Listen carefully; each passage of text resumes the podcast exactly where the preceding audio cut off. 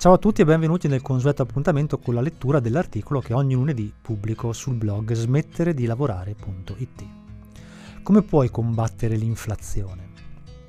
Quando c'è un'inflazione molto elevata, come quella che stiamo vivendo in questo periodo, i cittadini ne risentono direttamente perché banalmente tutti i beni indispensabili finiscono per costare di più. Aumenta il prezzo del cibo, del carburante, dei trasporti, del vestiario e di tutti i servizi in generale.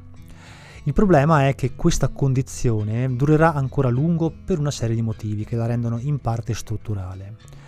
Da più di un anno stiamo vivendo in un contesto di inflazione molto elevato, in questo momento è più 7,6%.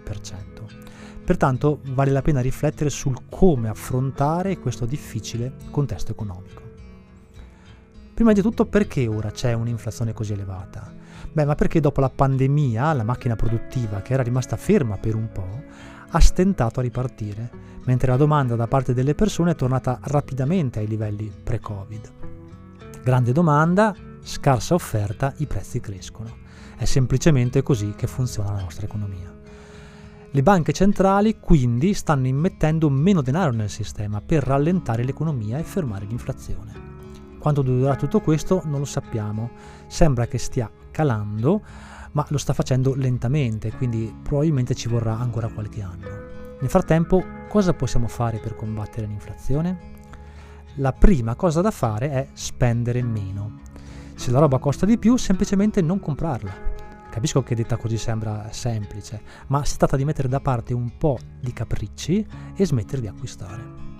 Tra l'altro questo è il metodo migliore per far abbassare i prezzi perché diminuisce la domanda e quindi se volete agevolare il ritorno di prezzi più accettabili semplicemente comprate di meno.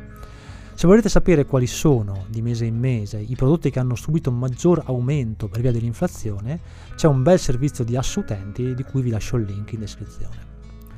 Personalmente per superare questa situazione mi sono dato per esempio un budget settimanale per la spesa e quello spendo indipendentemente dall'andamento dei prezzi. L'inflazione si mangia anche i nostri risparmi perché i soldi che abbiamo fermi in banca o sotto il materasso valgono ogni giorno di meno, visto che ci compri meno cose.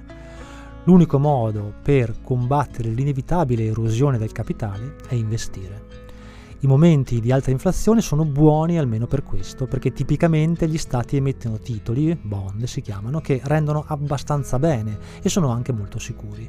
Se investi in titoli di Stato deve fallire lo Stato perché non ti ridiano i soldi, ma in questo caso avremo ben altre preoccupazioni che il nostro denaro.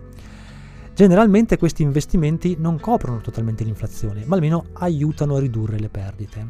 Se invece sei in un momento di calo di inflazione, allora ci si può trovare dopo qualche mese persino a guadagnare. Io per esempio in questo particolare momento ho comprato BTP Valore, vi lascio il link in descrizione, che hanno una resa media del 3,5% annuo, proprio per proteggere temporaneamente, durano 4 anni, i miei risparmi. Se al contrario in questo particolare momento si ha bisogno di denaro, per esempio per avviare un'attività o un'impresa, oppure per comprare casa, quindi contrarre un mutuo, allora bisogna essere consapevoli che i tassi di interesse saranno piuttosto elevati. Tradotto significa che pagherete delle rate più salate ogni mese. Se non si ha fretta, la scelta più saggia è quella di rimandare, perché ora è davvero rischioso chiedere in prestito dei soldi.